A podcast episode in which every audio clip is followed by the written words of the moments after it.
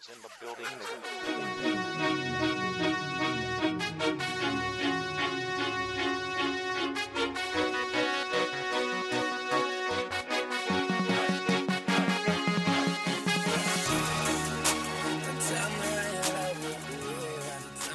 Welcome, everybody, to the Bald Move Television Podcast, the podcast that talks about all the television all the time. I'm your host, Aaron, And I'm Jim. And we're going to be talking about a variety of things. Uh, we're going to talk about some Comic Con trailers for television right up front. Then we're going to move into gradually more spoilery things, uh, discussions of stuff that's been on recently that we've been watching. Uh, please use the show notes to jump around if you want to avoid spoilers. But in general, we're going to be talking about Comic Con trailers, uh, Deep Space Nine, Silicon Valley, Danger Five, Five Days in Hell, Ballers, and The Brink. Five days. I I spent seven days in hell. I don't know what you're talking about. Did I say Five Days in Hell? Yeah. Danger Five Days in Hell. I just did a mashup. Get Uh-huh. on an HBO. Uh, so let's start with uh, the first Comic Con trailer we're going to discuss Ash versus the Evil Dead. Yeah. It's going to premiere on the Starz Network on Halloween, 10 2015. Appropriate. Yeah. I did not expect much when I heard about this, and I was very pleasantly surprised with the trailer. How about you? It it has Bruce Campbell and it has gore and you know supernatural hauntings. Like, how can you not be super pleased by this if And, you're a and, fan? and old Bruce Campbell. yeah. Yeah. like not as old as like his Bubba Ho-Tep uh, get up, but like you know, Sure. wha- current 2015 Bruce Campbell. You put him in front of a camera, that's Mm. what he looks like. and he's still Ash. You know, it's not like he's changed much. it's Ash wearing a girdle. Pretty much, yeah. But I like that you know they continue kind of a storyline that makes sense for how old he is. Yeah, They're not trying to like, oh, let's uh, I don't know, do some effects or something to make him look like old Ash. and this does seem like it is a direct continuation of either Evil Dead 2, or perhaps they're going to work the Army of Darkness plot in there. I mean, he doesn't have his Robo hand, Yeah, he's got chainsaw hand. and I'm not sure if he lost. I'm not. I, I, it's been so long since I've seen Army of Darkness. I don't know that maybe his robotic arm got destroyed or something, but who knows? I I, Mm, I don't yeah, know, but it's sure. definitely more of the campy horror and blood and guts from the the Evil Dead 2 and Army of Darkness than it is the straight up horror of the first Evil Dead. Yeah, and I have a lot of hope. Like one of my favorite things in the Evil Dead series was just like the geysers of blood that Oh, would yeah. just shoot out of walls and just kind of randomly you'd get soaked in blood. And I Mhm. think they're going to continue that in this one. Yeah. So I'm super excited. And it looks funny. Now, Yeah. concerns.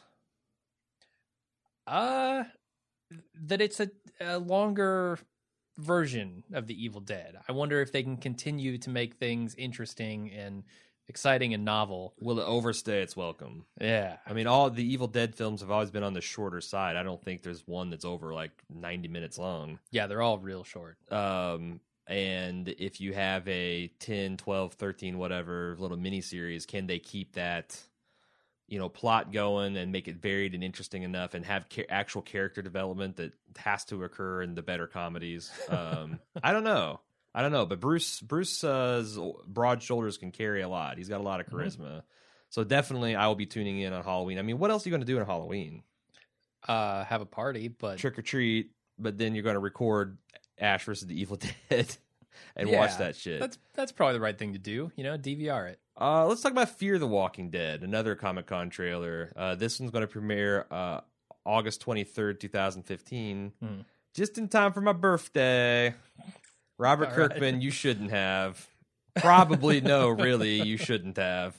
I don't know. I'm kind of excited for this, honestly. I am dreading it because Really? I think we are probably going to cover it day one. And, you know, Mm-hmm. My least favorite. Theoretically, my favorite part of the zombie thing is how everything falls and how civilization falling apart. Yes. But as you know, if you've read any of my survival guides or you've heard me talk on a podcast, I have a hard time suspending my disbelief that a modern civilization with the military and civil, you know, suppression capa- capacities that even our, you know, a SWAT team in LA, uh, that, that they would actually have a hard time dealing with the zombie threat as portrayed on The Walking Dead. Now, Mhm. rage virus zombies, maybe, but slow shambling zombies, I don't know. Um, but but let's talk about what why are you excited? Because I've got a couple other concerns. But why are you excited for this one? Uh, it feels like a chance to redo, like re-roll The Walking Dead in a way that's more interesting to me. Like I'm I don't know if Kirkman's going to go there. I know he says he he never wants to, you know, cover the cure stuff and all that, but I think for me the most interesting part of a zombie or apocalyptic film is the outbreak itself and Hmm. like the the survival like almost immediately after. Like where do you go to?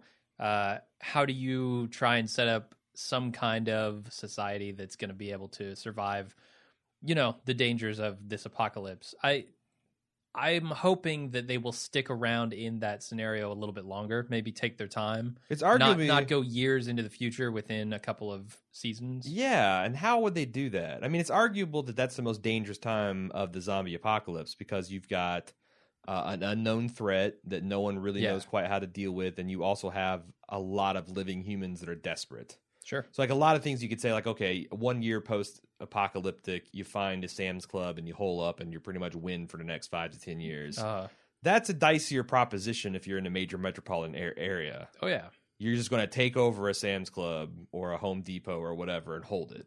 yeah everybody has that idea so yeah, good luck holding something like yeah, that yeah, yeah. Yeah. You either need to hope that you can negotiate or have a lot of arms I mean, you and I are set. We've got the Apache attack helicopter Sure, now, yeah, but we- but everybody else, I don't, I don't know. I mean, maybe you can hold one, two people in that thing. They can hang on to landing gear or whatever. But that's why I'm excited. Okay. I like, in particular, I like that part of the apocalypse. Okay. Uh, concerns other than the one that I mentioned. Uh, it's The Walking Dead, and we know what Robert Kirkman has said about that that whole thing. I I know that you know Walking Dead is more about the drama of the character relationships. I hope that this show is not that. Hmm. I hope that this is not just Walking Dead 2.0. I want it to feel substantially different. And I think that trailer gives me a little bit of hope that it will, but also that trailer's probably from episode 1, right? Yeah. Like 95% of the footage. Yeah. What do you think about uh, the prospect of getting some more zombie science? I'm super excited for that. Do you think that they're going to have something interesting to say about the zombie science that's actually going to inform uh, the multiple seasons that we have of the original Walking Dead? I hope so. Like, what can they say about it that will, you know, because we haven't heard anything about zombie science after what the CDC? Yeah, you know, you know that movie Contagion. Yeah, I like that kind of stuff. Like Mhm. where people are not just trying to survive and dealing with a soap opera inside a Sam's Club or something, Mhm. but they're actively working to fix the situation. Mm. And that's something we never get in Walking Dead, right? yeah, They're they're never focused on like how do we fix this. They're Mm. they're more focused on how do we survive this. And Sure. I, I feel like once you once you figure out what you're doing to survive, come on, get on to fixing stuff. but you we know they're doomed to failure. I mean, it might, and and also I don't know, Mm. Uh, you know, how many seasons can they get of just the initial outbreak? Like even if Yeah. like one episode is one day, or maybe even Sure. several hours in a day, like eventually you're gonna have to move into where you were in season one of The Walking Dead, in and season then- one, yeah. and then what happens? Well, I mean, if you look at shows like Breaking Bad, that Uh-huh. whole show is a two year run, right? Yeah, And there is a lot of time that you don't see. So if they wanted to go more like direct one to one sort of thing, they Yeah, could do it. I Not like a 24, but you know, somewhere in between. I feel like if they don't do uh, pretty aggressive 24 style, then it's going to not really work. It's it's going to it's going to progress into Walking Dead 2.0 after the first season or two. Yeah, that's know. what I don't That's want. uh, my other concern is that it features prominently two potentially uh, apparently whiny teenagers. Uh-huh. And that seems to be the bane of dramatic television. Like we've been somewhat spoiled in in recent years that we've had some good teenage characters, Mhm. but you know, you you think a shit like Terra Nova, like the the more you know anything on sci-fi, Or- shark yeah. the shark your Sharknadoes. Um, I was a little little leery of what I saw from the trailers. Those kids look like they're angsty and they Yeah. rebellious and they might be the type to be like, "Fuck you! You don't know anything about zombies. I'm gonna run out here and you know my girl needs I don't know. me." And I, I think the tone of the trailer that they released has me excited. I, I want to see that that epic outbreak. I, I like what they're doing with that so far, from what I've seen of you know the three minute trailer. All right. Uh, moving on to The Walking Dead season six, also on AMC, uh, premieres on 10 11 2015, just a couple weeks before Halloween. In fact, I heard that the plan is that there's going to be a one week hiatus in between Fear the Walking Dead to Walking Dead, and in, between they're going to do a uh, a Walking Dead marathon, Okay. potentially a black and white Walking Dead marathon, which I Yeah, quite enjoyed cool. the first time they did. Mhm. Uh, I'm pretty bullish on this season. I know we say that a lot, but this season looks pretty good. Yeah, I mean, you know, they're they're holed up in Alexandria now, and I think Like other than the prison plot, the Alexander plot is probably the most interesting with the walk stuff that the Walking Dead's ever done.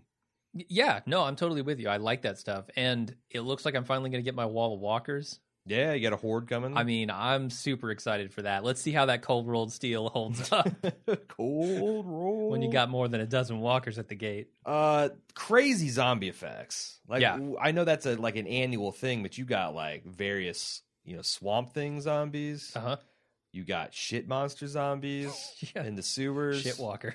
Like like these. It, it- that's the other thing we didn't talk about. Fear the Walking Dead is those zombies are fresh. Oh yeah. They're just fell off a turnip term, turnip truck zombies. We haven't seen zombies like that since early season one. Yeah. Uh, even maybe fresher than that. All these zombies are way past their prime, and I Mhm. wonder if that's going to be something that they weave into the zombie lore. Like these things are getting decrepit and Sure. pathetic. Uh, I think so. Yeah. All right. I mean, they're probably getting pretty hungry if they can't find humans to eat. It looks like they're setting up a lot of conflict between Rick and Morgan. However, they and also, some outside force too. and, right? and that's what I'm saying. Like they're wanting us to believe that Rick and Morgan are are butting heads. Do you buy Mhm. that? Because I noticed there was a lot of bullshit editing where lines that Morgan are saying that's antagonistic are never coming out of his mouth with Rick. It's always his words over Rick's face, but they don't seem like they're from the same scene. And when Rick is shooting, it's so I'm thinking that maybe they're arguing with third parties here, and they're editing it together to make it look like this Batman versus Superman thing. So the feeling I get from that trailer is that there is going to be some conflict from Morgan and Sure. Rick, but it's going to be dealt with quickly, and then the outside forces are going to be the real trouble. and it's going to be more of a you know uh john or more of a Locke versus um shit who's the guy uh Jack, jack it's Yeah. going to be like a Locke jack thing where it's more of a philosophical than a real like come to blows type yeah, I mean they've got to deal with the aftermath of of killing uh, what's Jesse's husband, yeah. Whatever his name was, and uh, and killing Reggie. I mean, there's going to be some problems there at first, but I think they're going to deal with it pretty fast because uh, Deanna, Deanna? Is that her Yeah, name? Deanna seems like she's on board with Rick from almost the jump. You know, well i mean yeah i mean i think once that guy stumbled in to kill her husband that Yeah. uh, has a way of uh, once you get skin in the game mm-hmm. has a way of uh, crystallizing uh what do you think about daryl he looks like he's put in several bad spots in this trailer uh huh. what do you think All right, I'm always happy to see Daryl go after some fools. I'm I'm going to go ahead and put his death at 100% chance Already, okay. this season 6. Might I don't know if it's first like- half or second half, but I'm going I'm swinging for defenses. I think Daryl is worm food Hmm. before this uh before the season's out. you know who I don't recall seeing in that trailer? Who? Maggie. Ooh.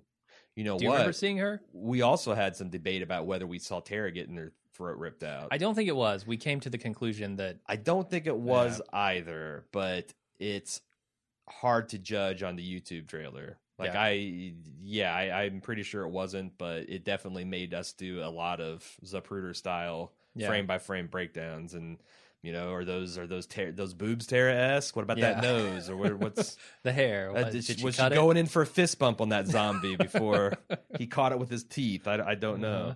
Uh-huh. Um, but no, I I think that trailer looks incredible, and you know some of the some of the savage looks that Rick are, ro- is rocking. And the music that they put on is much better than the What the the dubstep kind of synth pop stuff they've been doing lately. yeah yeah yeah. No, I I think it was pretty pretty incredible. Mhm. Um, gives me high hopes for the new season, and if nothing else, Walking Dead's always fun to cover. Sure. Uh, Heroes Reborn. Oh boy. This is the last of our Comic Con trailers we're going to discuss. Um, I was not impressed with this trailer. I thought the production values, while it looks like they spent a lot of money on it, They're slick. Mhm. but it almost too slick. Like in in uh, uh, shit, In like a Star Ben- Trek sort of way, Yeah, like what- modern Star Trek. I don't know. Like what was that Ben Stiller movie about the superheroes? The Misfits. Uh, had Jean, Janeane Garofalo in it and William H Macy. Uh, The Mystery Men. It's slick Oh, like that. Like ooh. you'd spend a lot of money, but maybe the there's, there's something wrong with the design. Like you got this dude that looks like an up armored version of Kick Ass. Yep. That's not a flattering comparison if you're unless he is deliberately like, hey, in universe, I watched Kick Ass and I thought it was cool, and I've got similar powers, so I'm going to make like a up armored version of that. Mm. Even that is kind of a weird idea, but yeah, everything about it was like if you take WB CW type sensibilities and you give it an Yeah. NBC budget, that and everybody's kind of about the age you'd expect from a CW show, except for the people who've come back, right? Like Mohinder and yeah, the the man with glasses and yeah. uh, Hiro. Yeah, I, I to me, I and then at the end, you've got that like uh, you know bloody eclipse sun, and there's this girl who looks exactly like she stepped out of the live action Airbender movie.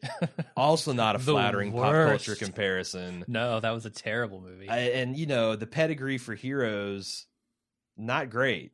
Like yeah, season one was fantastic. one. I thought. Season two, I gave up on quickly. Me too. and I I don't know. I'm I don't see anything that makes me really think that that's that's just going to be amazing. I don't either. Unfortunately, the, the trailer didn't excite me that much. Like I was more excited for the strain when I saw, Ooh, and I'm talking about season two, but like you looking at season one, oh, ooh, this looks pretty cool. I did not get that vibe from Heroes, so maybe it'll be the opposite of the strain, and it'll actually be really good. But I don't know. I'm probably going to get see what the reviews say. Yep. Uh, that concludes our San Diego Comic Con trailer spots. Now we got a couple other stuff we've been watching. Um, one thing I wanted to mention, I know you haven't seen yet, and I just got around to. I watched the first four episodes in the last two nights. It's The Spoils Before Dying, which is a sequel to. It's on IFC. Uh, it's a sequel to last year's The Spoils of Babylon. Uh, and what the the the conceit is that Will Ferrell is this very pretentious author that was famous in the 50s and 60s that wrote these series of like you know epic historical pieces uh you know like a combination between shogun and the great gatsby and Hmm. they adapted his work to film but for some reason because of because of censorship and uh, scandal that these were buried, and he's he's he's finally won the rights of it back, and the rights have elapsed, and he's producing it, and he he introduces in like this giant fat makeup with his beard. It's kind of like a George R. R. Martin thing. He introduces each episode, and that's kind of funny because it's Will Ferrell just being crazy, and then it's just a parody of various like '80s miniseries and they even Okay. present it over sequential nights on IFC to kind of keep that thing going. Hmm. And it gets big belly laughs from me. I it, it's it's got uh, uh, Omar Little, Michael K. Yeah, Williams in it as starring. It's got a bunch of SNL alum, alumni, current and past. Uh, it's basic. It's it's funny or die, long form, Okay. and I think it's really funny. I recommend everybody. The uh, you can watch the entire series on IFC's website right now, so you can't beat that. Um, Hmm. Let's go into that to Seven Days in Hell because right, it's uh, got a lot of the similar sensibilities. yeah, it's got a lot of SNL and former SNL people. this is uh, Andy Samberg and Kit Harington of Jon Snow fame. Uh huh. I thought this is the hardest I've laughed at television, in a, and I'm going to say that a lot because I've been watching some funny shit. This is Uh. the hardest I've watched in television, for, or I've laughed in television for a long time. Yeah, no, it's. I went into it thinking, oh, okay, this is going to be a funny tennis mockumentary. And it is, but it's way more ridiculous, and it had far less tennis in it than I expected. Although the tennis that they showed is incredible. it is, there are some really good points in that. there are some like really really good points in a in a in in a way that the match last seven days. I thought the way they stretched it out was clever Yeah. on the most part. Mhm. Um, Kit Harington is incredible. Like I He had plays very different character from what you'd expect. I had no idea he could be because like just keeping your composure and not breaking in some of the ridiculous things that that he has to get up to Yeah. and some of the chemistry he has with the other uh, heavy hitters I just thought was was amazing and they have a whole bunch of I don't know if you call them outtakes because they seem like they're deliberately filmed as like in universe documentary outtakes. Yeah. Some of the stuff over the credit sequence was as funny as anything that we'd saw in the actually the main documentary. Yeah, and like seeing all of the people in it, like you know, you've got a, a whole bunch of comedians, a whole bunch of people from SNL. Like Lena Dunham's in it. I thought she was She was great as the president of Jordache. Pretty amazing. Especially since she's the she's the um the wardrobe because this you know Andy Samberg is is essentially a, a more extreme version of uh, Andre Agassi okay, yeah, yeah, I could buy that. and the sensibilities that he had back then. So yeah, George Ash, George Ashby and his wardrobe provider, you know, a lot fantastic. of denim based tennis fashion was pretty good. and then like having Jim Lampley in it was really Oh. cool. the real HBO sports guys, and it Uh-huh. opens up like it's a real HBO sports film. They have Yeah. all the same logos and heraldry and credit. See, it's it's really really that to me makes it even funnier. The more attention to detail Yeah, that you have, I loved all the British stuff. Uh, is it Martin Sheen? No, not Uh, Martin Michael Sheen. Sheen. Michael Sheen. Yeah. Not no relation. no, He is so funnily like creepy Oh, yeah. British. It's really funny. The Queen, I thought, is really funny. uh, Uh, the, the the unauthorized footage of Dolph Lundgren, I assume, is probably extreme. with with uh, The the the the three D reenactments of some of these scenes, I thought was pretty. I, I have no idea what he's saying. He's talking in uh, German or something, I right? think so, yeah, or whatever and they his just language is. subtitle it with some ridiculous stuff. Yeah, they have the young '80s Dolph Lundgren, and they just since he's speaking a different language, they just feel free to put words in his mouth. Yeah. I wonder what he thought of that. I don't I wonder because you know he's a really well-educated dude. I feel like his sensibilities probably would not be towards the outrage, but I don't know. Maybe I should find out on Twitter. yeah, Uh, this is and it's only 40 minutes long. Mhm. Uh, I had some pretty high expectations for this, and they were pretty much all met. yeah, me too. A lot more nudity than I expected in that. A lot of nudity. Animated nudity. if you want to get your if you want to get your dong ratio straightened out from Game of Thrones, yeah, there you go. Uh, tune in because it's it's pretty impressive. Yep. Uh, anything else you want to say about that before we move on? no, I definitely recommend it though. Uh, something else you've been watching a lot of. Deep Space Nine. Yeah, you got the Star Yeah. Trek bug. It infected you. I did, man. Over the uh you took a little vacation and I decided to take a little vacation of my own just to binge watch some stuff and I To Deep Space Nine. I, I started out with a little bit of Next Generation and I was like, you know what, this isn't scratching my itch because I've had the DS9 itch for a while. right. Um, I was hoping we'd maybe do something for Bald Move with it, but I don't think we're going to. So I went ahead and watched like the first three seasons of DS9 over six days or something. Okay. How And, did that uh, treat you?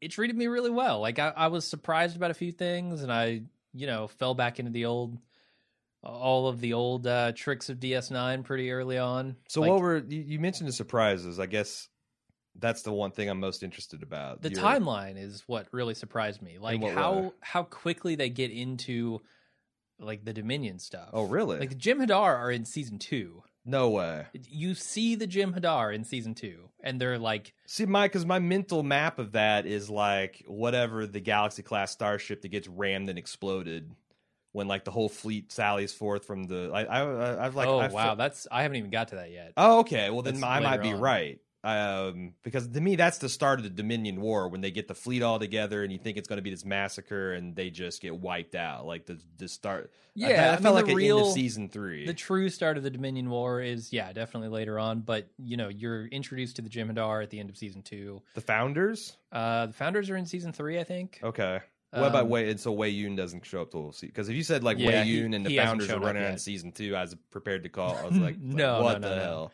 No, but a lot of the stuff that's kind of you know precursor to um the the actual Dominion Wars happens pretty early on. Hmm. like season two, season early season three stuff. Like I'm I was super impressed by the storyline where, you know, the the Gamma Quadrant is kind of messing with the Alpha Quadrant, right. and they're they're stirring up shit and causing all these forces to fight against each other, like like excluding. So so you know they open up the wormhole, they discover oh there's this Dominion thing, hmm and they they start to like try to form an alliance, right? Like Mhm. a trade agreement or Right. whatever, and the Romulans are specifically excluded from that. hmm And they do that entirely to stir up shit, to Right. make the Romulans angry that they weren't included, and they come in. Because they're xenophobic and yeah, and now you've got uh, two. If you want to fight the Dominion, you've got a two front war yeah, one through the wormhole and one at your back. So Yeah. I thought that was really cool, just the way that the pieces came together there. And I don't know, it, it's really good. There, there's you know a lot of DS9 type stuff that I really enjoy and a lot that I hate. Okay, Like I really love Quark and Odo. Quark's the best. Like Quark and Odo's interactions are Although I'm a big Elim Garak prime fan. time. E- Elim? Yeah, Elim Garak, the tailor. Oh, Garak. Yeah, yeah. I, you're right. His first name is Elim. Yeah. I totally forget that. But yeah, Garak. And the, but he, He's awesome. the, when does him and Bashir start like having their tea times? and Pretty early on. Okay, because I was Yeah. wondering if that was a late development because some of my No. favorite moments are between their like philosophical discussions. Yeah, they don't do a ton of it, but they're, you know, having their lunch meetings Okay, every day or breakfast or coffee or whatever it is. right on. Raktajino. That's what uh that's what seemingly everybody's drinking now, which I Mm. think is the equivalent of coffee Ah, in that universe. Um but you know, all of the like how the fuck did that happen sort of intros? Like- like, Like they'll take a character and they'll they'll show them murdering someone who you would never uh, suspect oh yeah, a character would murder anybody. yeah, uh, at the beginning of the episode, and then you go like, "How do they get there?" Kind of like in Breaking Bad, you know, where Walt's walking away from Tuco's hideout, yeah. and it It's explodes, flames, and yeah. you're like, "How did how did that man get to that situation?" Yeah. They do that a lot in DS9, huh? and I I like that stuff. Uh, there's some really bad stuff in DS9. though, Really? early on, like, Like season one has maybe the worst hour of television I've ever seen. Which one is that? It's a so there's an episode called "Move Along Home," and it's uh, it's an entire episode where Quark cheats this alien race uh, called like the Wadi or something, um, and he he cheats them out of some money at the Dabo table, and they say, "Oh, well, now you have to play our game," and their game involves taking the crew members and putting them into some kind of alternate how did how do they do that? Because like, I, I don't even know. It doesn't explain it. That's the thing. if you can do that, then why are you messing around with Dabo? I, I don't. know, That's man. like, but you and know. I deciding, hey, you know, what? let's let's play war. Mhm. Let's play let's play like a fifty-two card, just bullshit tiddlywink game. You know? Yeah, it's like that, except you know all of your friends and family are in an alternate dimension, and they're the ones actually playing the game. You're just rolling dice and moving your pieces, Mhm. and then they've got to like solve puzzles and do fucking hopscotch while Mhm. they sing nursery rhymes. I mean, it's fucking horrible, man. It's Star Trek traditionally it struggles with visualizing futuristic pastimes. Like, remember the video game episode of, of Star Trek? Oh, the one where they're all pl- like everybody The- the- gets everyone plays to- that yeah, thing that zaps uh-huh. your eyeballs, and then you're you're putting like CGI clay pigeons into CGI bad, wormholes. Like, yeah, Uh-huh. okay. That's not even you know Yeah. like that's not even iPhone game level bullshit. That's like Bejeweled. Like I'd buy someone get addicted to Bejeweled, but this shit. like I don't even know what Quark and the game players are doing while the alternate dimension stuff is playing out. Yeah. Are they standing there looking at each other? Because there's no representation in the real world of that. Really? It's just they move a piece and the guy goes, oh, ha, ha, ha, It's ha," and Jumanji, Deep Space Jumanji. It really is just, oh, wow. it's terrible. You need to watch it again because it's so bad. All right. What other uh, bugaboos do you have? Uh, I don't know. Anytime they focus on like a, a Kai or a Vedek or something, Oh God, I'm always like, a Kai Winn. she's the worst. She's the worst. She's like, uh, you know, I I'm, I want to not. I want to take back all the bad things I've ever said about the president on Battlestar Galactica because Kai Winn is She's her cranked to eleven. Yep. Oh my God, she's the worst. Yeah, I mean she's so self righteous and power hungry, and she lies. Smug. and smug. Yeah, yeah. I mean, She's for like as smug took- as Bashir is, Yeah. she's like ten times as smug. Yeah, and le- and and half as charming. And Bashir gets like less smug and and a better character as he goes. When when we were talking about over lunch, it kind of gave me a chuckle, and I for, I forgot about the way they do this. But like you know, you got the Dominion War raging, Uh-huh. Oh yeah, yeah. and then they take time to like, okay, uh, you know, Gul Dukat kicks in uh, Sisko's office door, puts a disruptor right in his face, starts to pull the trigger. Next time on Deep Space Nine, Sisko rounds up everybody to play baseball against the Vulcans. like, yeah, like, yeah. Or like the a- Federation, the, the, the, the founders about to invade the Federation homeworld, and they've they've they've infiltrated it at the highest levels. Yeah. but it's it's time to figure out what Quark's going to do in 1950s Earth. That's right. They have a holodeck adventure and get stuck. Like, I wonder if all that stuff happens like concurrently. Like the Mm. Dominion War is raging. You see Sisko's point of view, and then they go to like a Quark episode or something. I think your po- I think your point, and I don't never. I I I wonder why they decided that twenty four episodes per season is the right number. That's just how you did it, man. I, I don't know. But like these early efforts to do episodic television really suffer from that because, like you know, some of the X Files to a lesser extent, Mhm. you know, it's like we. Th th they were overall pretty entertaining. The monster of the week versus the myth arc, but when you've got the myth arc, is like, oh my god, we just found out the shadowy cabal is inserting this black oil into all these children's eyeballs. Uh, next week, hey, we got a phone call about some slug in a sewer. Let's get right on it. You know, it's Yeah. like that stuff doesn't like. I feel like Deep Space Nine would be a really killer thirteen episode season. Oh man, you could compress like seasons one through three into a single twelve episode season. Mm. There, there are like two, maybe three episodes that matter in season one. because that's the other thing is the the kind of one off weird episodes. They never. There's no character development that ever happens in those. It's like reset yeah, I mean, button. like I wonder what that would do to like Garak and Bashir, right? Like Mm. if you don't see them having all of Because these you're right, the B characters don't really get main plots. and Quark in- with the Nagus and all this Yeah. stuff. I, I don't know. I, I think you could probably do it, but it would take a. I I think it would be much better if it were a twelve episode. I will say that the strength of that format is you can have like just crowd pleasing episodes, like you know Data's Day and some of the other Uh-huh. stuff that is just silly that you can't do in a, a Breaking Bad. Yeah. Like No, the you're right. closest you can get is Walt and Jesse getting stuck in the desert out for a couple days and some robot jokes and stuff like that. But like, imagine if like Walt and Jesse decide to go on vacation. They're Yeah. gonna Jesse talked him into going to Tijuana Uh-huh. and they just get misadventures that don't matter a hill of beans down in Tijuana. That would be kind of cool. Like for one episode a season, you could do some kind of non-canonical thing in your favorite show. That's the interesting thing, right? That the tone of that show totally changes, like season four through season seven. Oh yeah. I mean, it gets dark. It gets Sure. it gets desperate. It gets When does Worf show up? season three. Okay, because I would be really shocked if you said season two. Because I, I kind of feel like, no, um, yeah, like they they get the Defiant, and the Worf is sleeping on the Defiant by season four. Like, no joke, Sisko gives him permission to live on the Defiant. That's a safety hazard because if he starts sleepwalking and decides to ram, you know, go to ramming speed, it's it's it's all over. uh, Uh, yeah. What? Yeah. What, Worf. What? What the hell's wrong with you? You're li- more different than Odo. right, right. You're more. You're you're you're more individual and standoffish than him. Come on, get the hell out of here. Yeah, Um. All right. Well, that's cool. Blast from the past. Um. Yeah. Where I. Because I don't really have any desire to go back and watch some of those first seasons because I didn't like them. I didn't. I I, I remember being very kind of lukewarm on Deep Space Nine, and and thankfully that was like during the prime time of TNG. Like I believe Yeah. I believe TNG wrapped up in either Deep Space Nine season two or season 3 Mhm. Where would you recommend like a you know a guy like me to pick up, start watching, and, and not miss any of the Dominion stuff?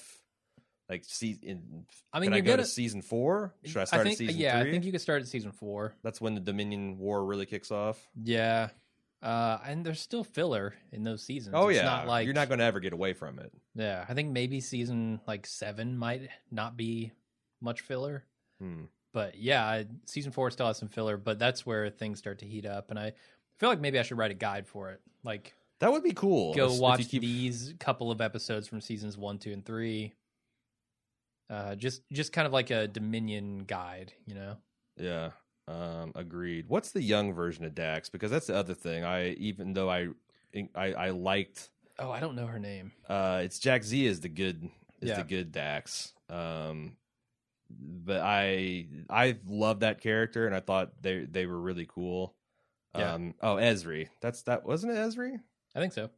Um, but yeah, I as good as Deep Space Nine got later in its its its run, I always was disappointed that they couldn't keep Jadzia around. Yeah, But then again, you can't. What are you going to do? The actress quit. All right. Uh, should we move on from Deep Space Nine now? sure. Uh, do you want to talk about Silicon Valley? I know this has been All off right. the air for like five weeks now. We've been kind of wanting to talk about it. What the hell? People can skip it if they're not interested. Yeah. What do you think my- of the sophomore season of uh, Silicon Valley? I thought it was even better than season one. It was more consistently funny. Agreed. Uh, I thought they did some really innovative and interesting things with their comedy in that series. Um, I'm a big fan of Mike Judge, so hmm uh, it does have his trademark style, but it also has like moments like the end of episode two where Gavin comes to Richard and says, uh, "You know, this lawsuit, I could drop it and I'll buy you out or whatever, and you can come They're work for me." intense. and he he slides this packet of paper across the thing with his terms and he's like i i want an answer what do you think about this what do you Uh-huh. say and richard goes what do i say i say and then all of a sudden a mariachi band because they are in a mexican restaurant a Yeah. mariachi band starts playing up Uh huh. and and they're both annoyed by it It makes conversation impossible. they can't talk and they just go to credits and let this whole thing play out Yeah. for a good three minutes Yeah, that's pretty good. it was brilliant Um, I I honestly liked it. I mean, there's some questionable things about technology, but not Yeah. even for a, a guy who did. You know, that's kind of like what I did for my career. Uh, Mhm. I never worked at a true startup, but I did do a lot of work at a lot of software shops that developed a lot of software, and uh, I thought like a lot of that stuff is pretty funny or plausible. I really liked the Yeah. idea of the guy setting the, the the gross tequila bottle Oh, on the keyboard, deleting all those files. yeah I Yeah. liked that a, a lot. Um, I the liked fact that it's their financer, their the financier is like, oh, oh, he's so terrible. yeah, And I really like the idea of the um, the fact that you had the disgruntled IT worker that everybody's worried about, Uh-huh. but he actually never is the real threat. yeah. Um, And there's some really funny, just like, you know, uh, startup stuff like um, the SWOT system. You know, because like all startups, oh yeah, like, their systems, no, I had to do Scrum or I had to fucking do that every year and quarterly at the company. I don't want to mention his name, at the company I worked on. Yeah, and you know, it, this show has like a, I guess, a pedigree of doing that, right? Like uh-huh. taking these ridiculous whiteboarded scenarios and turning them into really funny things. And I feel like they used their SWOT system to great effect. That that was the uh, the homicide episode uh huh. where they were doing this deal with an energy drink company and. One of the guys was going to do a stunt, and they were trying to decide, Decide whether or not whether- to let him die because he had some miscalculations. Yeah, yeah. Really hilarious stuff. I thought that was pretty funny. Um, one thing I, I also thought, uh, who's the the twerpy guy who was this like the CFO? Uh, oh, you- Jared. Jared. I Yeah, thought I was going to. OJ by the end of it. Yeah, yeah, yeah. um, Jared. I liked some of the stuff they did with him and the gender dynamics of Silicon Valley. Hmm, Like, you know, that he when they was went like- to hire. Yeah, like he's one of those guys who is trying to be sensitive, but he's actually coming across as more sexist than the guys who are openly sexist. Yeah, yeah. I thought that was kind of interesting. But on the other hand, the female that they introduced into the show is that the female engineer is kind of like as big a bro as the other guys are.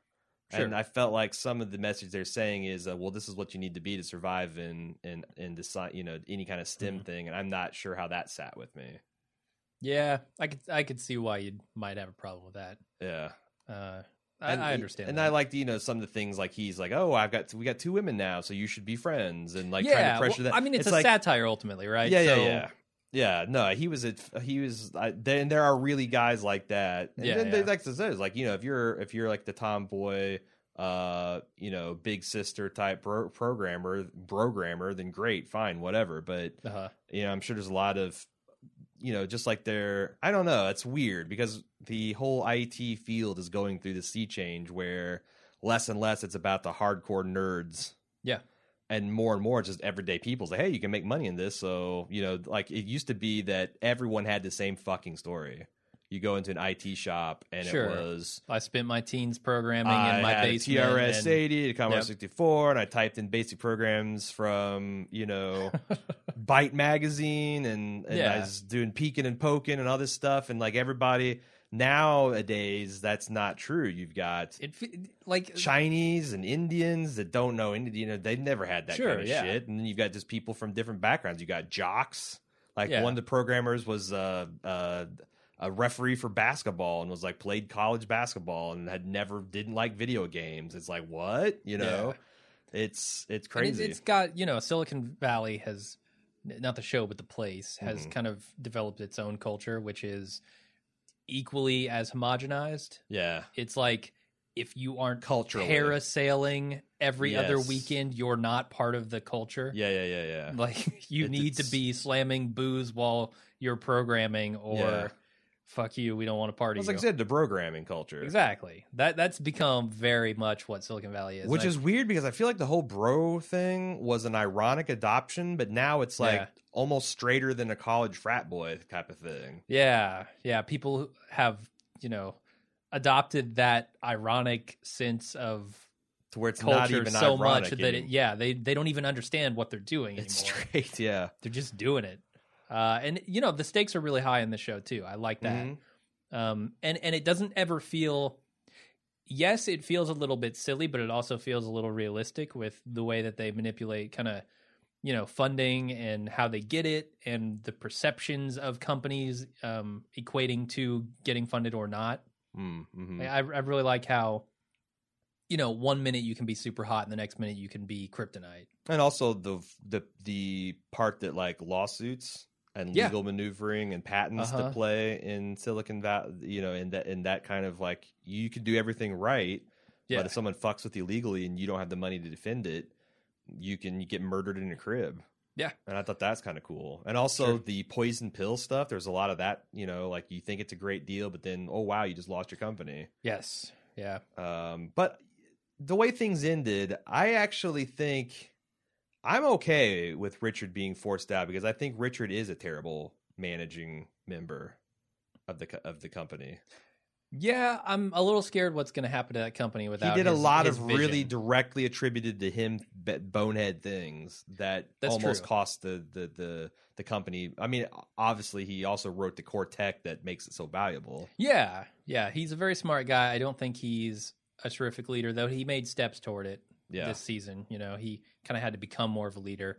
Uh, but I, I feel like his vision for the company as being something that is different um, is one that's noble and and good, and that's probably going to be lost in Hmm. whatever transition they're going to make. Although, if I'm correct, I think that um, whatever the junior partner, I don't remember her name, the junior partner from uh, the the company Raviga Yeah, yeah, yeah. is is going to be casting that final vote. Doesn't she? and yeah, and she has the the deciding vote on the board, doesn't she? I think that 'Cause- 'cause that was and part of the A- deal. the Aspie manager is counting on her to side with that company. yes. So I think, but she's she and really she did be- the, to to Yeah. oust Richard, which was a pretty big blow. I, I was actually surprised. I thought they might leave that to be a cliffhanger to resolve later, Yeah. but you know, in another way, I think it's kind of ballsy to just go ahead and resolve that. yeah. So I'm I don't know. I'm I'm super excited for season three. Yeah, me too. I'm I'm totally totally on board. I know a lot of people were worried about how they'd weather some of the changes that were forced on them, like you know the, The the, founder of- of the company Yeah. died. Mhm. Um, but I thought they everything came through really really well. I do love the scene where they're explaining how he died. Yeah, It's like you know he was camping and he, he was on safari. There a hippo comes out. Uh, oh, so so the hippo attacked him and killed. him. No, no. Yeah. Well, so the guy tried to shoot the hippo and he missed. And oh oh, so he shot. He got shot. No, yeah, that is No. it's torture. It's comedy torture. it is. I love it. Uh, which they do a lot on that uh, spoils of dying before dying too. Hmm. Other thing I wanted to, what was your favorite moment this season? I feel like that when they put Elric, Damn. is it Elric? Uh, it's something like that. Yeah. I thought when they put him on the stand and trial, and they did the guy that, that, Nip like did a re- did a reverse like Chewbacca defense on on Mhm. him. I thought that was pretty. That was the the hardest I laughed. I think. Yeah, I think maybe. Man, I thought it was hilarious.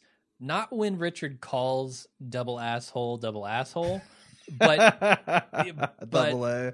um, but Elric or whatever his name Uh-huh. is, Elron. Like Kel- calls him out on his it. reaction to it, like that never comes up to his face. his face, Yeah. is Yeah. really funny. Although Yeah. I I did, I lost my shit when they did the Mexican restaurant thing. Yeah, that was really funny too, in an absurdist way. Yeah, Uh, one other thing I want to shout out. I know you, we watched one episode together. I went ahead and watched the whole series. It's Danger Five, which Yeah. is an outfit uh, called Dinosaur. It's made from some Australian TV company. They made two epi- se- seasons of this, six episodes each. They're thirty minutes long, and it's essentially the story of what it would look like for a five man well three man two woman fr- freedom force Mhm. uh, to fight against Hitler if World War II happened in the '60s. Yeah. and it's got a lot of like Italian filmmaking things. Like the the voices aren't quite synced up. uh, the special effects are pretty dodgy. Uh, There's this that, that that particular type of film look, and it's just such a great, such a, so much great attention to detail, and it's abs- truly absurdist stuff. Mhm. I thought it is absolutely hilarious. And Yeah. then season two takes that, throws it all away, and brings it into like 80s genre pieces. Still with the same premise. Yeah, same premise. Fighting like Hitler. like uh exactly like Hitler poses as the prom king at a high school and it's like a pretty in pink uh you know 16 candles remake uh then he gets killed and he comes back from the dead and it's a night of the living Mhm. dead classic 80s uh Right. a, a thing and then they Yeah. they do and then there's like a classic 80s action movie where Mhm. everyone's sleeves get ripped off and like they just do that each episode is a different genre piece from the 80s that then then then That's and cool. then they ultimately end up with like a Voltron slash Power Rangers episode where Hitler All has a big mecha suit and he's on the moon like Rita Repulsa and the Frida the, the the Danger Five guys get like all the spandex outfits and the Wow. Megazords and and there's like giant scale combat stuff. It's I it, you know it's I, I think it's really really funny and I guess he's got a 40 minute YouTube series called Italian Spider Man that's purports to be like one of the actual Italian made Spider Man movies, like their take on it. Oh, same same company. Yeah, same company, Dinosaur. Dinosaur, and I guess it's it's kind of like the the uh, Always Sunny crew that like two the two or three of the guys star in it, and they're actually Yeah. the, also the head writers and Like a comedy troupe, Monty Python, Yeah. that sort of thing. Yeah, yeah, yeah.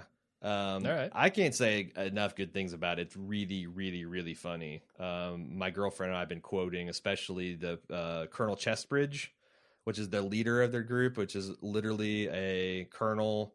He's a full bir- bird colonel in the fact that he's a bald eagle. It's a it's a du- human guy.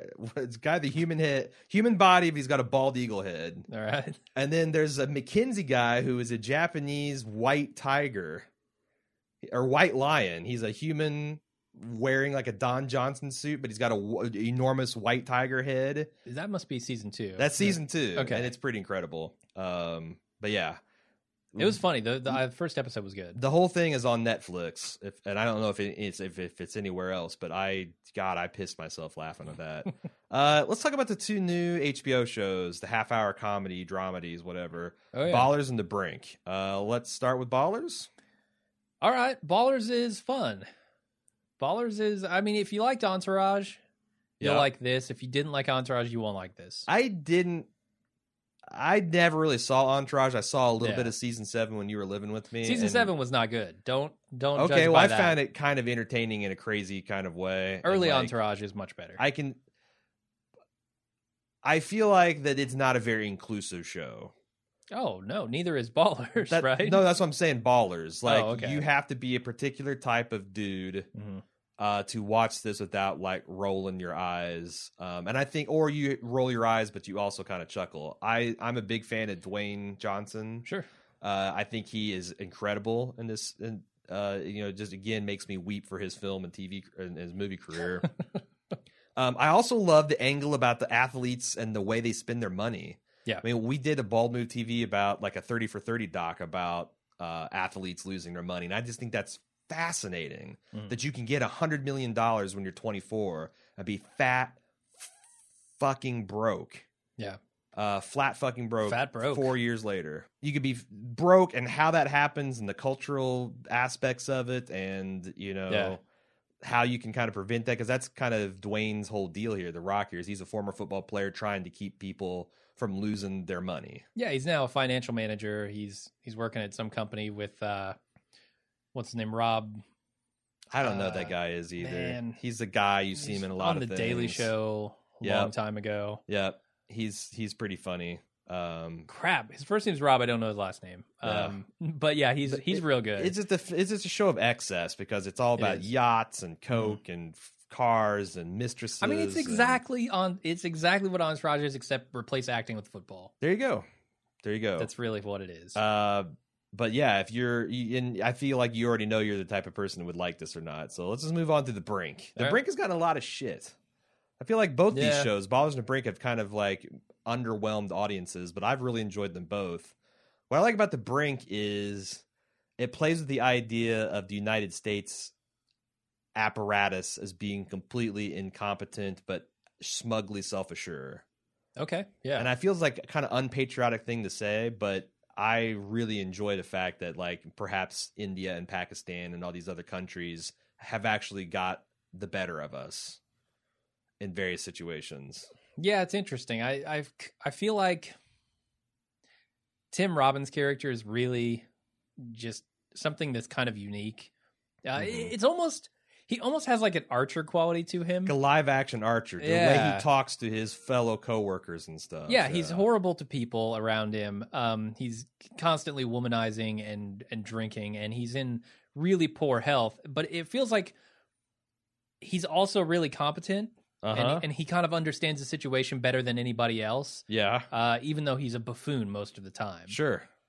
and I I really like that. Yeah, no, I And I like Tim Robbins. I think Tim Robbins is an excellent actor, both yeah. comedic and dramatic. it which is it's it's it's hard to find and there's a lot of um some of it feels like a parody of house of cards Okay, because tim yeah. robbins is kind of like a francis underwood and Yeah. his wife is uh who's played by carla gugino Hmm, she's okay. the woman from uh spy kids and from sin city and a bunch of other different Hmm. stuff she uh she played i think karen sisco in in in a um uh an adaptation of that leonard elmore thing too but she's really good as her his wife and they have that kind of same dynamic where they love each other but they also bang different people and they, they're pretty open about it and all Uh-huh. that stuff um what do you think the, of uh, pablo Sh- uh is it schreiber I I don't know. You you told me the other day that he's Liev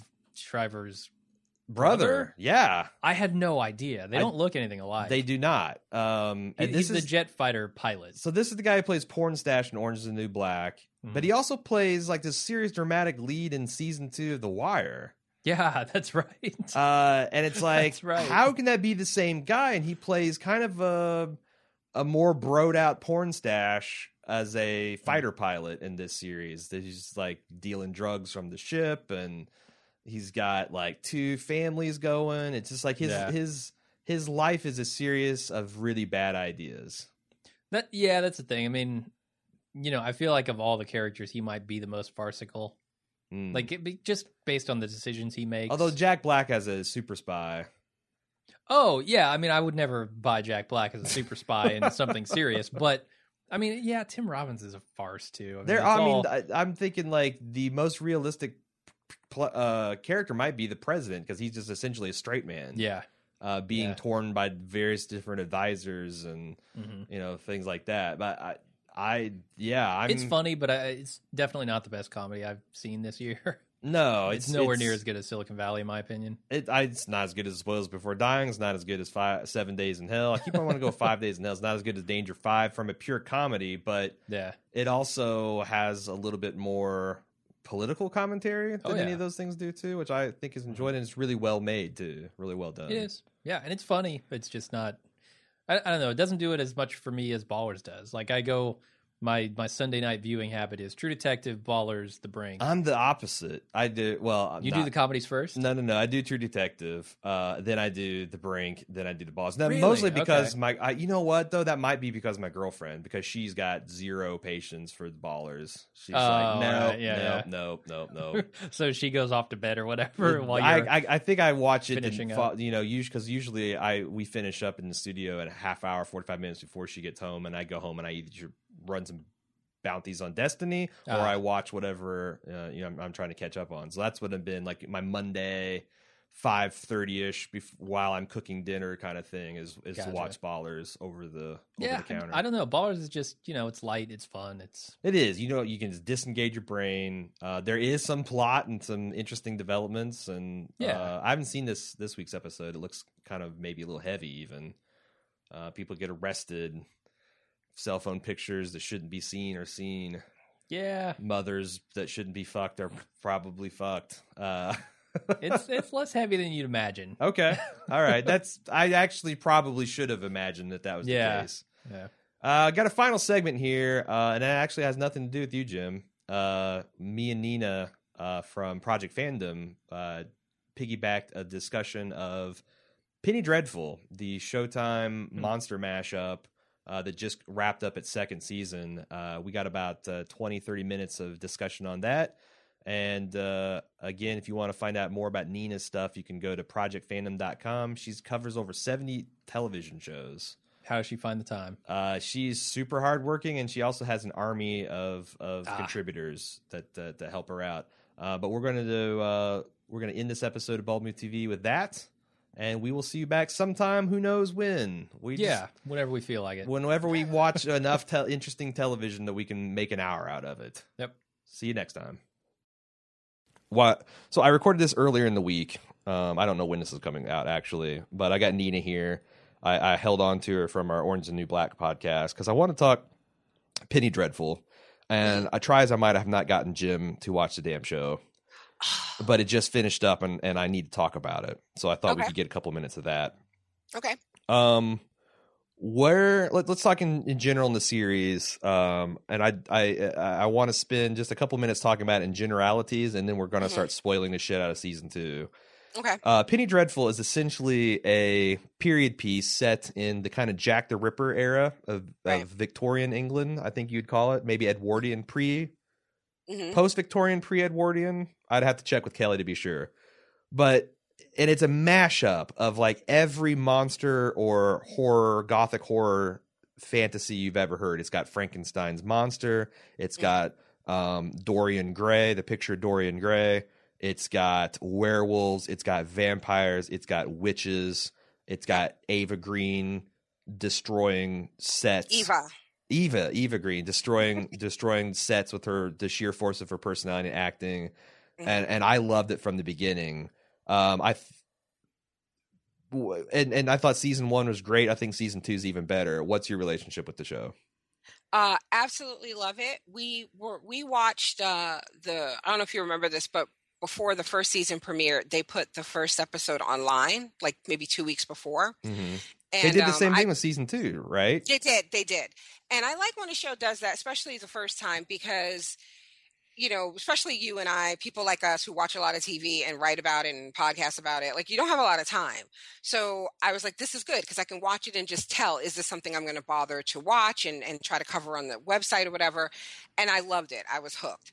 Um, I don't podcast it because I feel like it, it's a, some shows you just want to watch and enjoy and digest and like, you I know, totally, I get. I mean, I would have podcasted this if I could have gotten, you know, um, Jim to Well, Cessa and I thought about doing it, but with my workload on Orange is the New Black uh, and her, you know, already working full time and she's had to help me out a bunch on that, it just wasn't going to work. Because that's kind of our wheelhouse. You know, we did American Horror, we did True Blood together. That would have been a good fit. But yeah, I- will say that it is, I'm jealous of the shows that I just watch as a fan. Hello? Hello?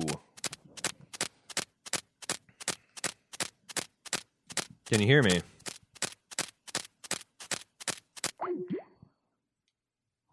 Hmm.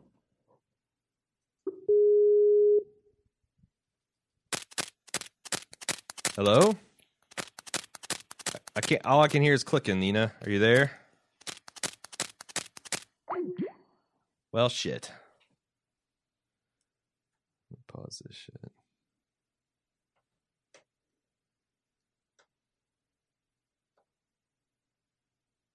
might have been my headset, but I unplugged Okay. it and plugged it back in, and it's good. I am so sorry about that. That's all right. Um, but I was saying that yeah, I agree. I'm a little jealous of the shows that by circumstance or fate I kind of get to watch by myself, Mhm. and I don't have to worry about oh, what am I going to say on the instant cast or how, you know what what I, I just I've been talking with it on our forums with people. Mhm. Mhm. But yeah, and obviously me and Cecily are all about it. But yeah, I, I agree. It's kind of nice to have one or two that you just have in your back pocket to enjoy.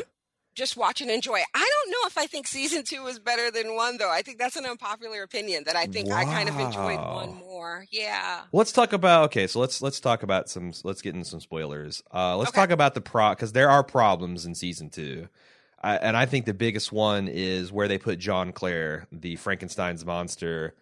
The way they introduced him in season one with this rage and brutality and Mhm. this this you know wanton killing and this creature of pain, they try to turn him into a little bit of a wooby where you know now we want to feel sorry for him and and we want him to make time with these pretty women and and have all these experiences. And it, i felt like it it the way they set him up in season one robbed him of a lot of my interest level. In fact i just wanted him to go fucking die. Right. like when when franken when frankenstein refused to shoot him when he had the opportunity in the lab i'm like son of a bitch I think we may be done with him, though.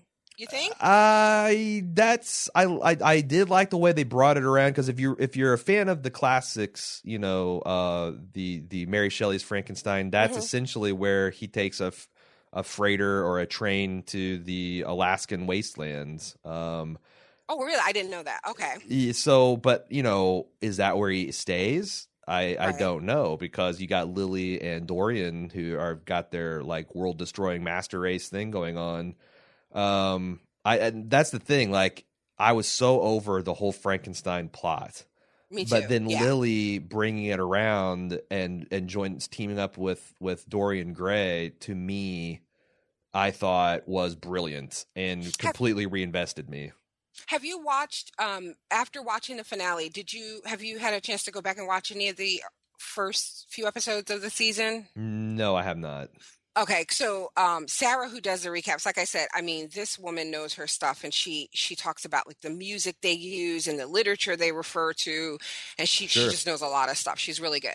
Um so after I watch an episode and she turns in her recap and I edit it for the site, I always find myself going back and rewatching it cuz she made Yeah, me sure. notice something different. Yeah.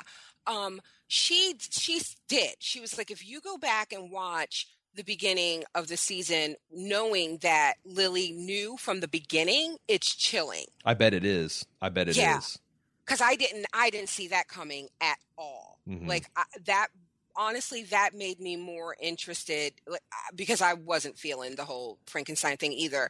And I feel like um like you said, if you didn't care in the first season, hmm you're not going to care in this like where you're trying to make him softer and gentler and just this lost person in, in search of companionship and being Yeah. understood i did feel bad for him though with those people at the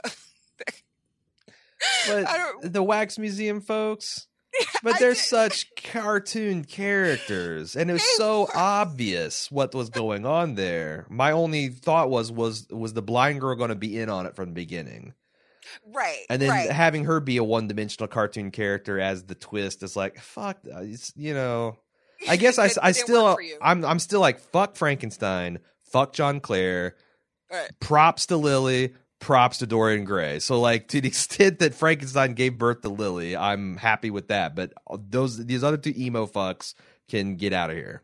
so you didn't like his scenes with um vanessa either then John Clare? yeah No. No. no. I get the fuck out of your poetry recite. Like I find it cringeworthy anytime two characters just start reciting poetry to each other. because like that just never happens No, and really and doesn't. and i get it like you know we watch drama because they're heightened realism but there's Mm-hmm. like certain points where it's like uh and i just and it, i just i hate john clare i thought he was a mess of a character who the the show couldn't decide whether we're supposed to feel sorry for him whether we're supposed to be angry with him or whether he's supposed to we're wanting to so i just like eh i yeah he's the least less least, the least interesting interesting and also, like, I was a big fan of the Prometheus or the Atom monster.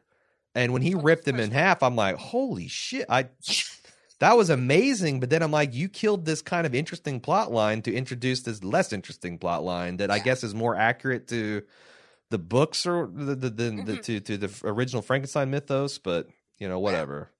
okay so it wasn't working for you i did kind of want him to snap the blind daughter's neck i was a little disappointed Yeah, I actually thought, although I guess I can see leaving a blind girl alone in the world to kind of find her parents' faces smashed in and all that is kind of a more uh, horrific thing. I yeah, I agree because you hear her screaming when he's finally, you know, walking off, And so also- you know she found them. And if you think about it in terms of Victorian England, she's going to be institutionalized. Hmm She's a, you know, she's not going to be able to keep that thing running herself. She's going to be put into some kind of special school or facility with other blind that are going to be mistreated. I mean, it's kind of chilling if you think about what it's like to be a blind girl with no family in the late 19th century, right? Right, right, like right, right. that if you if you think about that that's like ooh that's that's another it's like when Gillian got thrown into the asylum in Boardwalk Yes. Empire it's like oh oh Yeah. I I I'm taking all that into me into this scenario and I'm thinking that's he gave her a fate per, perhaps worse than death Right. Okay. Yeah, I can see that. so that the Frankenstein thing being a mess was terrible where are you with Ethan and Vanessa cuz I got such a case of cinematic blue balls from these guys What? Okay, I'm the only I. I I want him to fuck so, and I know it's it's historically a terrible idea when they have these will they won't days and they resolve it. It's like, but I want to see them fuck so bad, so I- bad. what is wrong? I am the only person who not only I don't want that. Uh huh. I I didn't even like you guys have been watching this whole second season. When I would read Sarah's recaps, I'm like, you want this? Like what? I, it want it was so bad, Nina, so Oh bad. I don't even. I, I, no, I don't want that. Don't- What is your problem? have- What is wrong with you? What is wrong with you? have. Do you, you really think that they, as characters, have sexual chemistry? Wait Like, a I- second. Wait a I I can wrap my head around you saying this is a bad idea from a narrative, but if you say that Josh Hartnett and Eva Green don't have chemistry, I don't even know what to say because I feel like they're burning up the screen, man. What is something wrong with me? Because I don't get it. You're a terrible lesbian, and I'm starting to question your heterosexuality now too. What's going on? I don't get it. You guys are crazy, and I'm like, I, every week, I'm like, I'm glad they didn't fuck. I don't want to see that. oh man, no! I like every like when they got in that witch's cabin and like a fire was going. I'm like, I, I like you know Zack and Miri make a porno. Like let them fuck, and it didn't happen. And I'm just like, uh, and it's still still not. Nope. But you know what they were good at? Killing that guy together. Yeah, yeah. When she starts talking the black speech, it is incredible. Like when she had that, like it's. I'm going to describe the scene that's just ridiculous of this woman having this black speech off with a dummy. Yes. and it sounds ridiculous, but it's so awesome when it's happening, and she just Yeah. sells the shit out of that stuff. She does. She does. It, it should be ridiculous. Nobody does demonic possession like her. No, no, no, no. She totally owns that role completely. Um, no, but I don't want her fucking Ethan. I I enjoyed watching him kick a man in the face while she stabbed him to death. But Yeah. I don't want to see. I don't want to see them together. Uh, Can we talk about Sorry. Sim Simbine? I, I don't know how to pronounce the gentleman's yeah, I don't know how to pronounce it either, but I'm so sad. Simbine or something like that. I and I'm mad because it seems like un, unless I that actor wanted out, which I can't imagine he would. Um, that seemed pointless. Like it Yeah. served no purpose. Yeah. Like he could have been like, I know you're gonna turn into a wolf. I'm gonna leave you in this tower. You you're gonna bang on this metal door and hopefully get in there and save uh, Vanessa. And I'm going to go try to help my friends. And He I'm not going to get my throat torn out. Are they? Were He they? wasn't- there a double door trapped in there? That's what I thought. I Oh, thought, see, I didn't see that they established that they were trapped in like a vestibule. That makes more sense. Yeah, that's what that was my assumption that they couldn't get out either way from the bottom of the because it kind of the curved staircase. I thought that they were trapped, Okay. and that and that's why he was so desperate because he he knew what was coming. okay. Um, but I- will tell you that uh, we, we have a, a group on Facebook where we talk about a lot of TV, and I remember um, he died at the end of the penultimate, right? hmm Yeah. So I remember after that happened, I asked people, "Do you think it's a hallucination?" Because weren't they all separated, and he had Sure. you know, this was everyone. Frank- everyone living their worst memories. Yeah. Right, No, that's a good good take. and because everybody, nobody, Sabine, Sabine was the only one who knew what Ethan was. I thought this is his this is Ethan have that they're messing with him. Like he's taken the one person who knows what he is and is still his friend and accepting him and he's they're making him think he killed this person. And I asked the people in our group, I was like, Do you guys would you feel cheated if you came back at the beginning of the finale and realized that he's not dead, that it was a and everybody was like, We want that to happen because Yes. we don't want the character to be dead. Yes. But No, it- I'm actually retroactively pissed that that's not what happened. that would have been brilliant. but no, you come back and he, he's really dead. But I loved when he took Malcolm in that room and he says, Know who you are. hmm Oh, hmm he's so ride or die. But what did you think of that when that when he put him in that room and Malcolm saw the ghosts or whatever of his Mhm. children and his his wife? Like, what was that supposed to be? Because I don't think I found it weird that he was if he's hallucinating them, this is back when he's trying to break the spell that that chick had over him Sure, sure. that he would hallucinate them being so kind to him. And if they were really ghosts, I don't think they would be kind to him. Well, so I just found that really weird and I didn't buy that. I See, I thought that the parallel structures of Frankenstein's children and his children and wife seducing them to essentially kill themselves was extremely well done. And it reminded me a lot. There's like an X Files episode where this one girl had a brother who, and her power was she could suggest things to people and they would have to do it. And there's this one chilling scene where she, you know, essentially told her brother to have have her his heart stop beating. Oh, and like it was just just really spellbinding and supernatural and creepy and horror. And i felt that same thing. The only thing that i guess i have a slight problem with is well and maybe i don't even have a problem with is that malcolm and frankenstein did not beat that they did not face down their inner demons and win right. It just stopped because of what Vanessa did. which is cool because she ended up saving and I, that's the other problem is like ethan getting down there and tearing out the head witch's throat to me seemed anti- anticlimactic it's like Mm. Vanessa at this point had to suspect what he was. And Right. also I'm not sure what his role of wolf of God is. Like I'm Mhm. you know as an as a agnostic atheist, I'm open to the idea of God being a dick and being kind of Mhm. bloodthirsty, vengeful dude. Mhm. But so maybe they're playing with that that like, you know, God's got a dark side and he needs some, Mhm. you know, bad but he kills a lot of innocent people Yeah. um to the extent that like I think it's realistic were- werewolf behavior, and I kind of am going to really dig seeing how he lives with himself because this is like true pathos, like Mhm. and and and in a way that I rarely engage with, like this, like oh, you know, I feel so sorry for myself. Like I Right. want to know, I want to know all the dirty deeds he did t- to the Indians that got him in this predicament because I bet that's going to be a, a a brain fuck. And just how he can live with himself after doing all these terrible things. How does he get away uh, from his current situation the way it ends? I actually, I was so desperate. Like, he, he again, doesn't. our- He's being sent back in in Right, irons to mean, his like, what do you- father. Look, what do you think? But honestly, when when it was over and I was so desperate, I was like, "What year was the Titanic? Could he Uh, have been on the time?" I think it's to because uh, Titanic was nineteen twelve because Yeah, I because um uh Downton Abbey leads. That's how it opens. Yes, the Titanic yes. sinking, and then World War II happens. I think in season three. Maybe it's Yeah. season two, so it's either nineteen thirteen. I think we're too early for that. Too early. Yeah, that's what that's what someone told me. There, I was like, I don't. How does this happen? Like this? I'm guessing he does. He goes back to America. Yeah, and and and I think that's going to be interesting too to see his adventures in Mhm. America and how they eventually get the gang back together.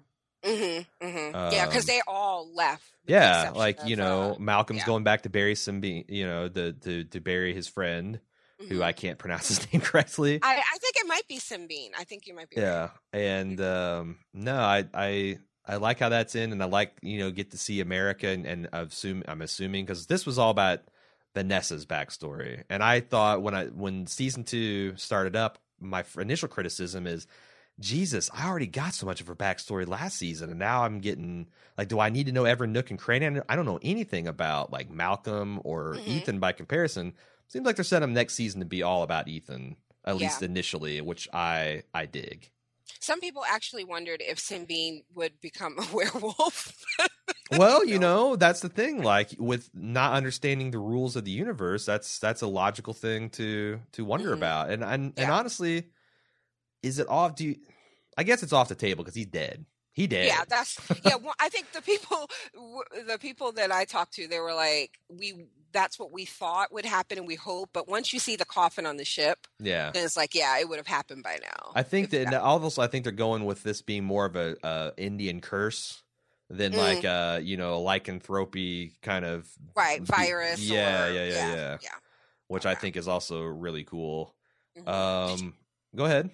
I was gonna say, did you like the villain this season? Did you like? I um, did. it took me a while to warm up to the witches because they're so bizarre and also so mundane. Like I'm like, okay, I feel like Ethan and Vanessa and Malcolm are going to handle these pro- people no problem because they can be shot, they can be killed. They're like Right. less powerful versions of vampires, but they made it so much more psychological. And that scene where everyone was dancing in that ballroom with blood oh, was one of the most fucking awesome things I've seen this year in television. Yeah, yeah. And then the, e- the echo with Lily and Dorian Gray after they were shot dancing and is just painting the floor red with blood.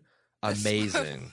Sarah got a gif uh, of of you know she puts those in her recaps. Yeah, yeah. And she's she's really good at do, making she she gets it just right. And she was saying that she had to um watch that scene a couple times just to get the gif right. And she said the squishing, the sound effects, of yes. Their her dress trailing in the blood when they were oh she's like it's this horrible sound that gave her goosebumps. um, speaking of cinematic blue balls, and this might be a little foreshadowing, Mhm. um, I was so wanting to see the picture of Dorian Gray. So wanted to see it so bad. And then when I finally saw it, I was kind of like, oh, that's Yeah. not as cool as I was, you know, he looks like Gollum. Um, right. I was surprised at how it looked. I yeah, and I'm like, man, if this is like how Vanessa and and Ethan are are uh, going to end up, maybe I don't want to because yeah, be, leaving that to the imagination, it- just seems like that's always more powerful. And is. it'd have been awesome if they could. I don't know what I would have accepted as um, Mhm. you know, I've seen some depictions of Dorian Gray's photo where it looks like kind of like uh, the house in the the haunting where they had the the the the main guy and he had this oil painting and then at one point you see it, everything's kind of run down and almost makes his face look like a i was expecting something Yeah. like that. Yeah, yeah. I just honestly, my husband had never heard of this. Like, I was like, you don't know the story of Dorian Gray? I, Right, I think they made a, a movie with Jane Seymour. I think when I was a kid, I just remember a TV movie. That I've never seen a movie, but I the the book stuck with me. It, it's like it's such a big I you know, and that, that's the other thing. Like these Mary Shelley and Bram Stoker and whoever wrote Dorian Gray was that Oliver Wilde? Who wrote Or- Dorian Gray? I don't know. I haven't read it. um i just like it's amazing some of these ideas that are so kind of forward and, and edgy and out there that came for so long ago Um, Exactly. but anyway we're, i'm gonna look up who wrote dorian gray Um, but yeah, the uh, how did you feel? fuck yeah i was right oscar wilde all right Look at you, smarty. Uh, what, what was the who was the the the trans person? Alex, what was her name? oh yeah y- yes Angelique or something like that. angelique yes Oh my god, that was so. Uh, what I like about this show is like I, I don't feel like it's predictable. no Do you know what I mean? yep And this, whole- I was like, where is this going? Like when he met, because the first time when she sat down and spoke to him, I was like, that is totally a dude, right? Like, Oh, yeah, like, totally. I think- yeah, it's like Yeah. that's totally a dude. Um, she i mean but- she, she makes she makes a beau- she makes a beautiful woman but Mhm. yeah she's definitely trans Yeah, and then when he brings her to the house and has her like coming out party, I was like, "What the hell? Where is this Uh-huh, going?" uh-huh. And then the moment he sees Lily, I'm like, "So what I didn't get was did he because they I I totally forgot. So when he went, oh, I'm no, I'm all over the place. But when she said, uh, "We got an invitation, we're going to go to this party," and and Victor said, "What's the worst that can happen?" Oh no, that's what I'm thinking. Like, other than Ethan being there, which they were kind of playing with, I'm like, Right, this is a this is a clusterfuck, and I love it. Yeah. I was thinking of all the different things, and I was like, "Oh my god, she fucked Dorian. That's right." Like Yes. I totally forgot that Bron- Brana or Brona, whatever her name is. Mhm. So, um, did he did he recognize her? Yes. he did. Right? Absolutely. Okay. And that's the thing. Like, I felt like Dorian Gray's one of those characters where he could have gone either way. He could Mhm. have he could have been heroic character, and this is him kind of losing his soul. I don't know whether there'll be a redemption for him in the future. Um, you know, I don't know how that that's always been an interesting question because I've I'm familiar with all these source materials, and I'm Mhm. like, are they going to pay this off like they do in the the source material, or are they just using these as kind of motifs to riff on? Right. Right. and so I could see him either, but I like the fact that you know Angelique was kind of like the angel you know, even Mhm. with her name. And Lily is like, you know, it reminds me of Lilith, you know, like in the apocryphal Right. Bible, she's like the the the uh root of all evil. She's the Right. essential really bad guy. And and that this was the devil and angel on his shoulder and the devil won. the devil won. Yeah, I and didn't see it coming. Didn't because I honestly did not get that she knew from the beginning what she was and no, that's and I think that's interesting that Dr. Frankenstein finally succeeded in doing the perfect job. But Yeah. you know, well, I mean, clearly something's going wrong with the conversion process um, Right. to make them Right. evil. But but no, I yeah, I I actually kind of want to go back and watch it now because you saying that, I'm thinking some of the scenes and they do make a lot of sense. yeah. They do make a lot of sense. I was a little disappointed though that Ethan didn't see her. Because that's what I kept. I was like, when he sees her, he's going to know exactly what Victor did. He ha- or suspect. or- Although I will say that that now that everything's said and done, retrospectively, that seems like a wise choice because that seems like the least interesting decision that's to have true. him and Dr. Frankenstein at odds. Yeah, that's true.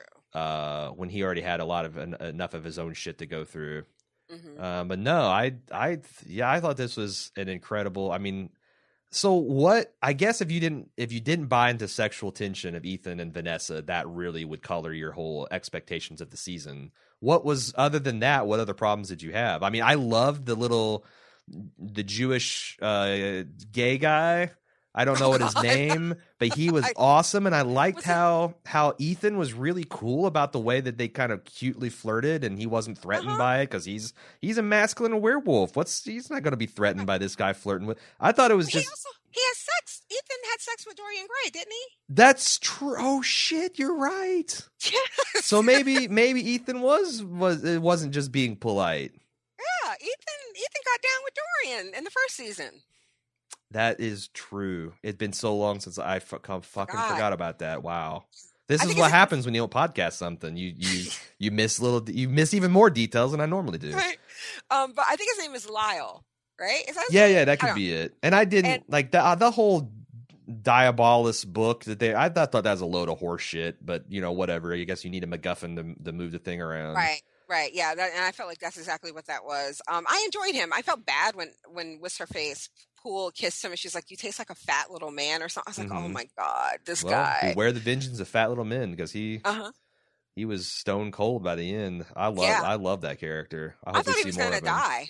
I was worried. I was worried. I was like, God Yeah. damn, my two favorite minor characters, and like Van Helsing, and uh, like this show is just lethal to all the people that I really think are interesting and want to see fleshed out. And then they're dead, like in the same episode. Yeah, Um, yeah, no, I don't think I had problems with the season. I just, I honestly, I think the f- penultimate and the finale of the first season were so beautiful to me. Like Uh-huh.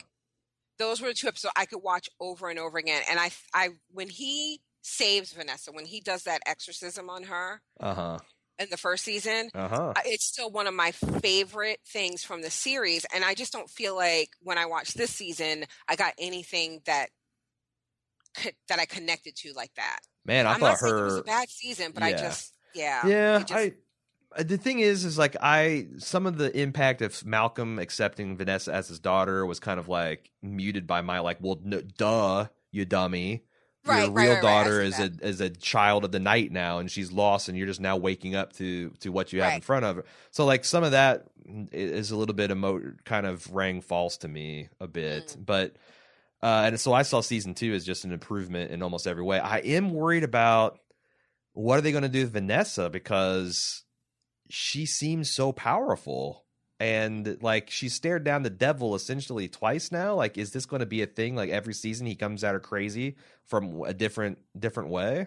Right. I don't know. That's um for next let's just talk about and then i got to get out of here because jim's probably Okay. drumming his fingers. Um he he's getting jealous of me uh being promiscuous with with other people. podcasters uh horn it up uh but i for next season, I saw someone on the forum speculate that they might be getting a lit. Uh, they might be uh, going in a, uh, and I don't know if this was Comic Con information because I I didn't pay too close attention to it, but I heard that a lot of people mentioning the one thing that they could go is a Jekyll and Hyde situation. ooh i would like that Uh, but they haven't really established like every other like the way season two developed. They'd already established the witch from the previous season. Right. So right. like who would be um who would be the Jekyll and Hyde? Are they going to evolve Frankenstein into that? That he's going to be continue to Oh. experiment with drugs and because I, I, I, I, it would be weird for me for that to just come out of nowhere. I see. I was going to say I think I would almost prefer a new person, but if if if it's something like you said, if it's something that's already been established, I could. I think Victor makes the most sense. Yeah, But I, I kind of would want it to be somebody new then. All I don't know if I'm that interested in him anymore. But even then, like, so Do- Jekyll and Hyde is not, you know, that's interesting, sure, but I don't see how it can, you know, it's like an again with the witches. Maybe Mhm. I'll my eyes will be open next season, but I was kind of surprised to. I, I just don't know where they go. I, I feel Yeah. like that this, you know, maybe. I, I mean, I'm really curious about seeing what happens with Ethan, getting more of his backstory, but actually, what moves the plot forward, I I don't know what what goes on, what I'm expecting for a happy ending, or even any kind of ending, or even a continuation. Which I guess that's exciting. Yeah, I was just going to say that's kind of sometimes it's nice to not know. And it gives you, you know, because I just feel like with the internet and like you said, Comic Con, sometimes I think we know too much. Yeah, that's true. And I You know, try. so I I've been in la- later seasons. I've been trying to pump the brakes on that a bit. Like Yeah, yeah. I'll watch the trailers and all that, and I'll read casting news, but you know, I don't really. I'm not really into reading the script right. of an episode a week before it airs. Like, I think it's because you podcast so much. Because I know that's what it's for me. Like you feel like everything you watch, when you have to talk about it, you have to watch it a couple of times. You write notes. Like sometimes you just don't. We want to be surprised. You just want to be entertained. yeah, and that's the thing. It's not. I'm not afraid of spoilers. I still am Right, pretty like right. I'm pretty uh, agnostic when it comes to spoilers. But I do. Yeah, I. I you know, I'd I'd rather have I'd I'd like to have the experience of just see, letting it wash over me for a first time because I know I'm gonna have to watch it a couple more times and talk about it, and so it's like I you know Right. having the one fresh experience is nice. Yeah. and I don't want that fresh experience to come in a four paragraph treatsy of you know Mhm. the, of a leaked shooting script you know so But I will say, what I'm disappointed, I really wanted Showtime to pick up Hannibal, and I think they would win Sunday nights if they. I feel like it would be such a good companion piece to uh, Penny Dreadful on Sunday nights next year, but hmm, it's not a bad idea it's not going to happen. Nobody seems Uh, to be interested. I'm surprised Net, uh, Netflix won't pick that up They passed. We actually wrote about. Uh, I fo- follow Bryan Fuller on Twitter, and he tweeted somebody the other day, and I did a post on it. He said Netflix and Amazon passed. see I watched all of season one and I thought it was incredible and I missed season two and we Jim and I debated earnestly about whether we were going to cover season three but the way the Mhm. timing worked out it just Yeah, you know, with with Mad Men and, and Game and Game of Thrones, it just wasn't going to to work out. And me doing Mm-hmm. Orange is the Black, but um, I heard season three is really uneven, it's and even even hardcore fans that I've been kind of following the conversation on the forum, they're saying like, I just don't like the first two episodes I hear were like slamming, and then wildly uneven and kind of unbelievable, and maybe this maybe it not getting picked up is not a bad thing. real. Oh, Doesn't I, seem like I, yeah. I don't agree with that. But, you want to see Ethan and Vanessa fuck, so like I don't So, even know. don't- who- who am I, I, I don't right? know how to do, do properly evaluate your opinion. my opinion. Okay, fair. uh, but no, I so so you you disagree with that? Yeah, it's it's still it's probably Not as good as last season, but still really good. Uh, exactly. Or you Still you really actually good. put it up with season? You you think it's just as good? I think it's just as good. Huh. All right. Well, I'm definitely going to get around to it because eventually in the winter it seems like things slow down and I start to catch up on the stuff I missed. Uh, how about the Strain? Are you excited about Strain? Yeah, we just did our um, first podcast for that and uh, for the season premiere, and it's a fun show. You know, some of it's bullshit and it's full of shit, but we said that when when we started uh, the podcast the other night that some shows you just need to. You can't. No, you can't be totally. too hard on it. You just, yeah, it's fun, and you know what? Oh, you have to watch. We're, it's probably my favorite show to talk about. Is it Mr. Robot? Oh, That's fun too, but Okay. that's good too. because I get a lot of clamoring for Mr. Human or Mr. Robot. Mr. Robot. I would love to hear you guys talk about that. Uh Humans on AMC. Holy shit. It's good and we have so much fun talking about it and it inspires the weirdest conversations I honestly, uh, the conversations get so deep. I'm like, I feel like Jim and Aaron. We don't get this deep on my show, but all like last, it's it's me, John, and my husband Donnie. We podcast that, and we talked about the third episode last night, and I'm gonna Uh-huh. actually have to put that out today. You guys should be watching. It's only eight episodes. It's in conjunction with Channel Four across the pond. They do good stuff. It's good. I would love to hear you and Jim talk about humans. So good. All right, I will because I I, I want to see the pilot of Mr. Robot this weekend, and uh, I'm, I'm gonna try to squeeze in humans too, to see what that's all about. Good. Just on your recommendation. I hope you like it. All right, I hope Ethan and Vanessa fuck. We'll see if, we both get what we want, and if I'll even want it after I get it. Might be another portrait of Dorian Gray. Nina, thanks for talking uh, Penny Dreadful. Uh, maybe we can have you on again to talk because I, I you, you watch a lot of TV. And the TV. sometimes I don't get everything. I'm I'm like the polyamorous couple with Jim. He doesn't completely fulfill all my my my podcasting needs. I need to I need to go and you and, a couple of mistresses. I do I do I do. I might I might tap you for that All right. Po- in the podcasting sense, of course. Right, right, so. right. All right, go be with your husband. All right, yeah, I got I've been neglecting him, so Tell him I said hey. I will do that.